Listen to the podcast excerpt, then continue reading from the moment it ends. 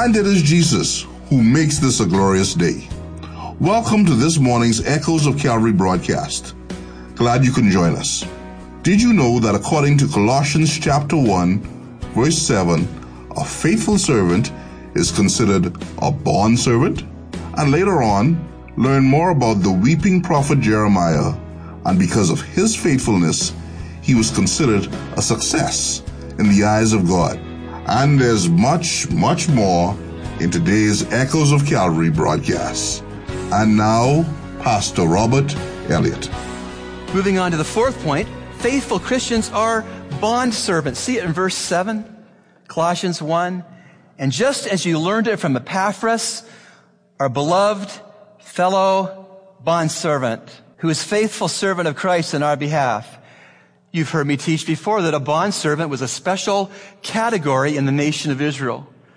God allowed his nation for God's own purposes to have slaves.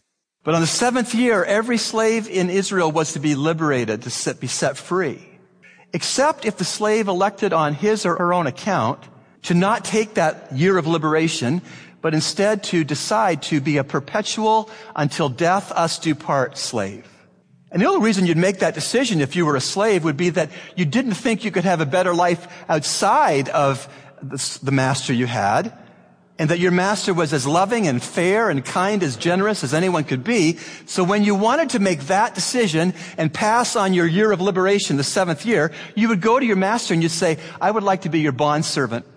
And he would take you to some kind of a, I picture it like a stump or a rail, and he would put your earlobe on that piece of wood, and he would gently take a carpenter's awl, like a, a pointed tool that you can press into wood to make a depression to start a drill, and he would just go through the earlobe to mark you as a bondservant, to mark you as someone who is elected to be a sold out servant of a master that is loved and trusted. The normal Christian life is to be a bondservant. But that's a choice we make after conversion.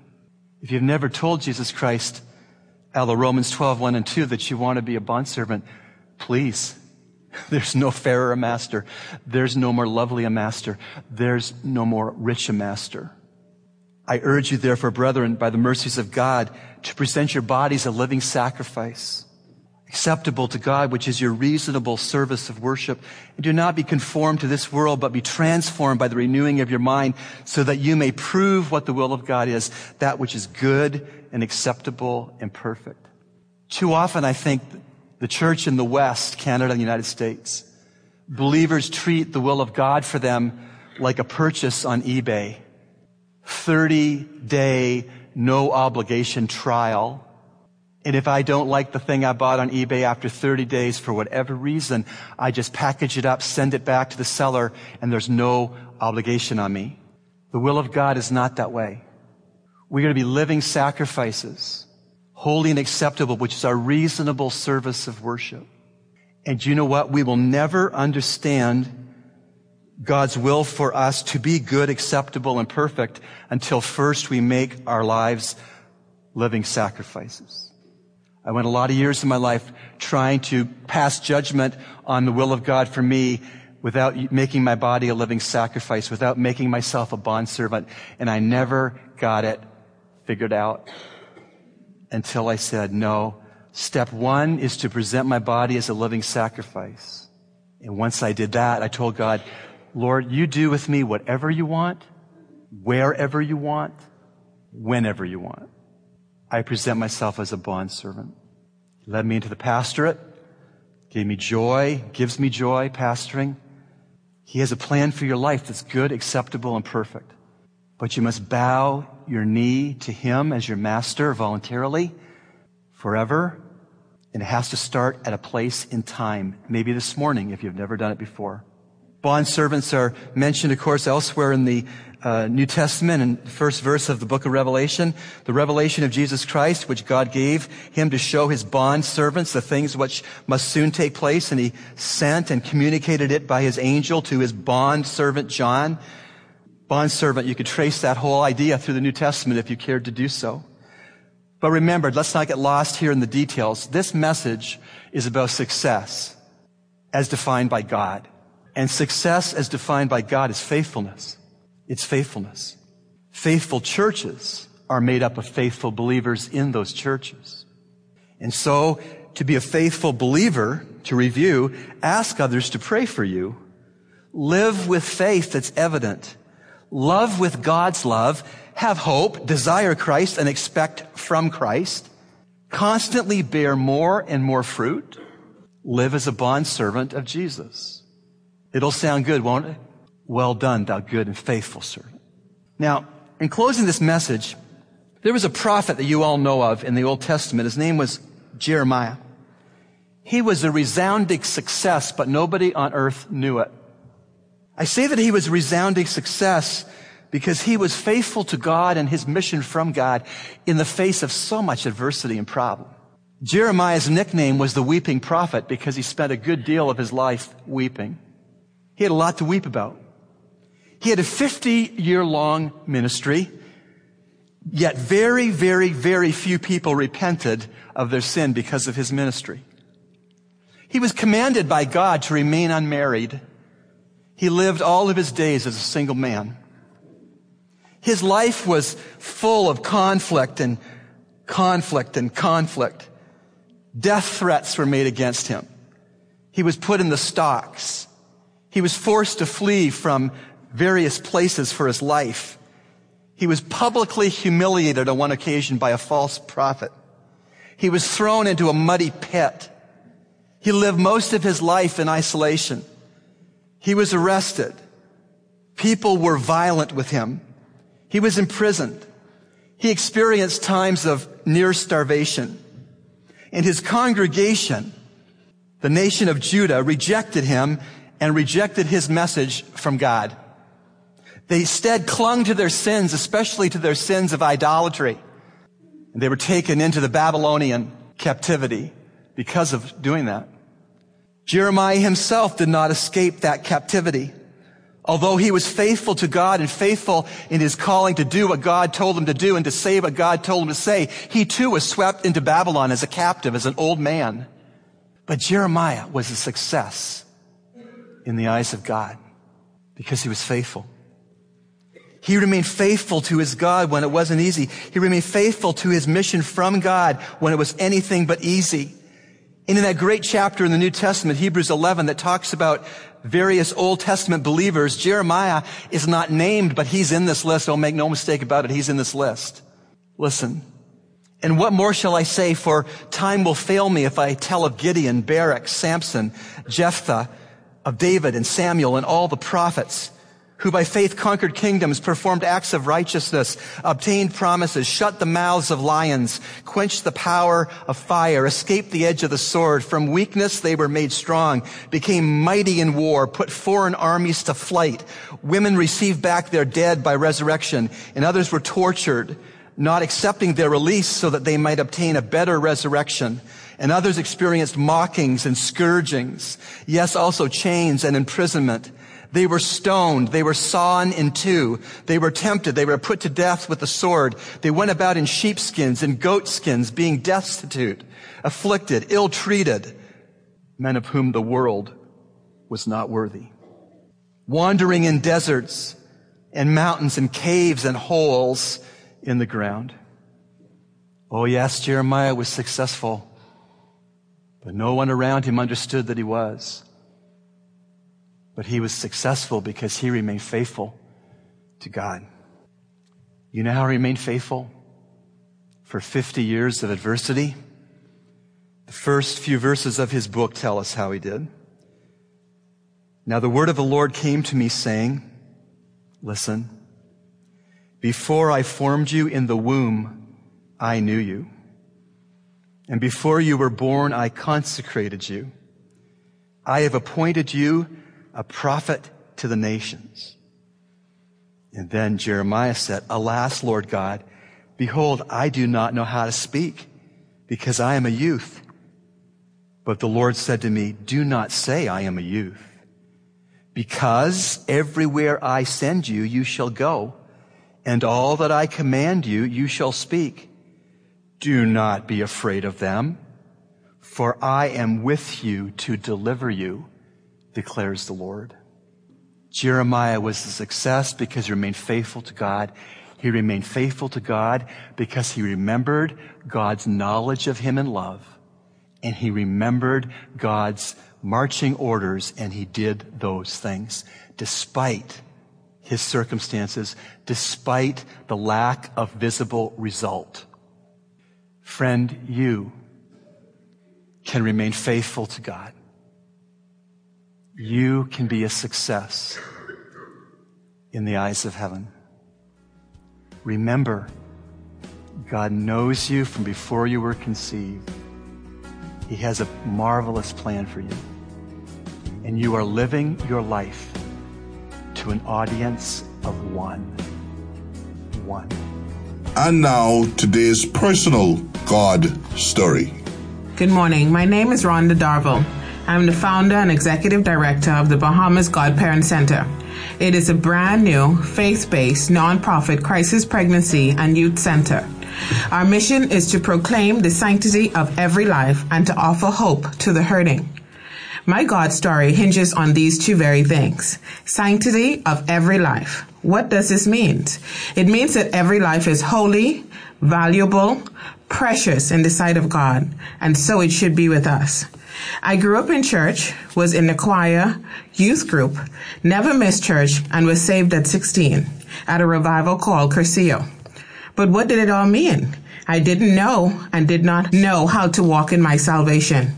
And so life happened to me.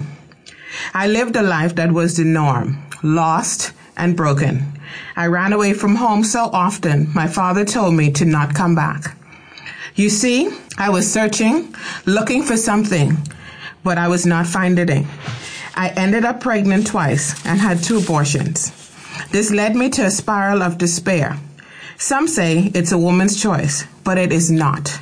Her body, her life, her child's life are not hers. They're the Lord's. Because of these choices, I sank so far into an abyss and could not get out. I wanted to die. There was no reason to live. I tried to kill myself three times. The doctors diagnosed me as manic depressive and so many other things. I was on so many pills and went to so much therapy and nothing helped. Later, it was discovered that I had a thyroid problem. But during that time, I was like the walking dead. For a few years there, it seemed as if some normalcy returned to my life and I met my husband. And we, although not living by God's mandates, fell in love and got married. Our daughter, whom I love so very much, was eight months old when we got married. We loved each other and we loved her so much, but it was not enough. Even though we were going to church and serving, there was still a hole, a big cavernous hole. And the last time I tried to take my life, my baby was three years old. Our marriage seemed as if it was also going down into that abyss because of choices I had made and just not being able to escape the hole in my soul. But God. You see, He had a plan. A plan that the Bible says in Jeremiah 29:11, "For I know the plans I have for you, declares the Lord, plans for good and not for evil, to give you a future and a hope." I did not know this verse at that time in my life. God allowed my pastor at the time to give me a tape player when he visited me in the locked ward of the Rand Memorial Psych Unit. It was a lot of scripture, and one stood out to me. It was from Zechariah when it says that when he takes you through the fire, you will come out as pure gold. Boy, that was a nugget for me. I was released and I was broken. A broken vessel. A vessel that God could use. His word says that he desires broken vessels. I poured out my heart, my soul, and my sins on that altar and recommitted my life. I was baptized and started to work on my salvation through Bible study and service. but God, He was not finished with me yet. The Bible tells us in Ephesians 2:10, "For we are his workmanship, created in Christ Jesus for good works, which God prepared beforehand so we would walk in them." Wow. This was big and powerful, and my husband and I served God faithfully. Then God led us to Bible school in Lynchburg, Virginia. I wanted to know God so much because He had laid down His life for my sins and He had literally saved my life. While at Bible school and serving in church, I heard a message from my pastor about abortion and it was a frontal assault. It was like being hit by bullets from an AK-47. You see, the enemy was still using this to keep me in line, to only go so far. but God, His word says, I have come to set the captives free. And that's just what He did. I spoke to the counseling pastor that night, and Daryl said to me, Rhonda, we have been praying for you for five years. I thought he was crazy because I'd only been in Virginia about a year at this time. He said that the Bible says in 2 Corinthians, praise be to God the God and Father of our Lord Jesus Christ, the Father of mercies and the God of all comfort, who comforted us in all of our tribulations so that we will be able to comfort those who are in trouble. But the comfort which we receive, we can now be comforted by God. Boy, he was scaring me and I didn't want to expose myself to anyone. I feared condemnation, but I did help because there's no condemnation in Christ Jesus. but God, He was not done yet. During one of our Bible studies in the women's ministry, in which I was a leader, he told me to share with some ladies about my abortions. I was deathly afraid. He challenged me with these words Do you seek to please man or do you seek to please me? And that was God. Wow.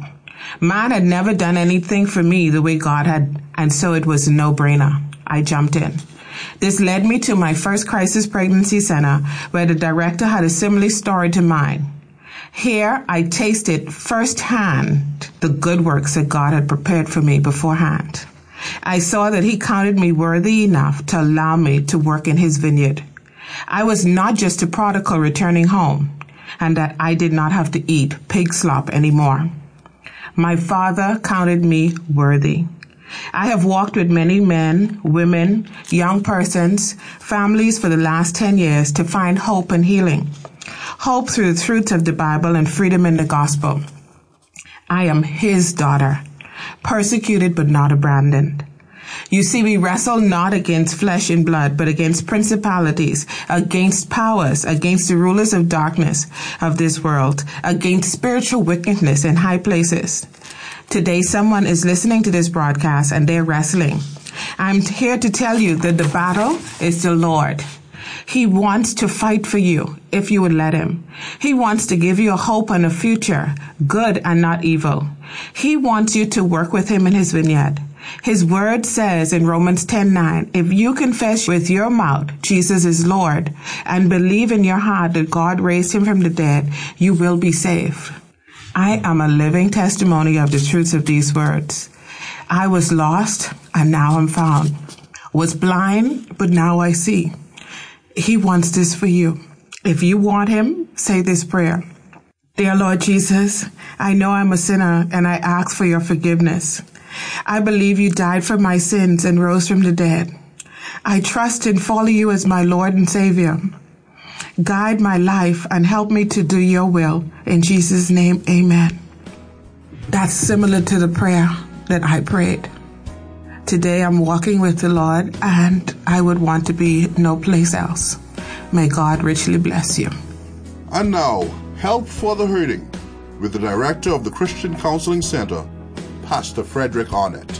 Good morning, and thank you very much again, uh, Brother Jack. The last time we left off talking about the importance of communication, active listening. James says in James 1, verse 19 and 20, Therefore, my beloved brethren, let every man be swift to hear, slow to speak, slow to wrath for the wrath of man does not produce the righteousness of God. What I am understanding here is, and I have experienced this so many times when we are listening, we are only listening in order to understand enough to come up with an answer to what we think we might have heard from you or from the person that is presenting, what would you say to that? Looking at the scripture, for instance, be slow to answer. And swift to hear. And Again, this is hear. active listening, uh, not having my own agenda to put down or to be critical, or listening not to be judgmental, but to understand. Because what I've discovered over the years, we can say judgmental statements to an individual or whoever, and that will stick with that person more than a compliment or a kind word. Because for some reason, the brain compute that negative story. It's, it's like uh, Dr. Hanson, who's done um, quite a bit of research on the brain. He mentioned that the brain is like Velcro when it comes to negative stories or put down anything Okay. that's going to put you down Okay. that sticks just like how velcro will stick and fasten and the good stuff is like teflon a teflon pan you don't have to worry stick. yeah, nothing Right. sticks so it's like a colleague of mine said um, sometime back he said it's not um, how much we give or do with our children is what they take away. So if you're going to be putting them down and then you're going to say, oh, look at what I purchased you last week or where we went on vacation, they're going to remember all the negative stuff Okay. you said. Okay.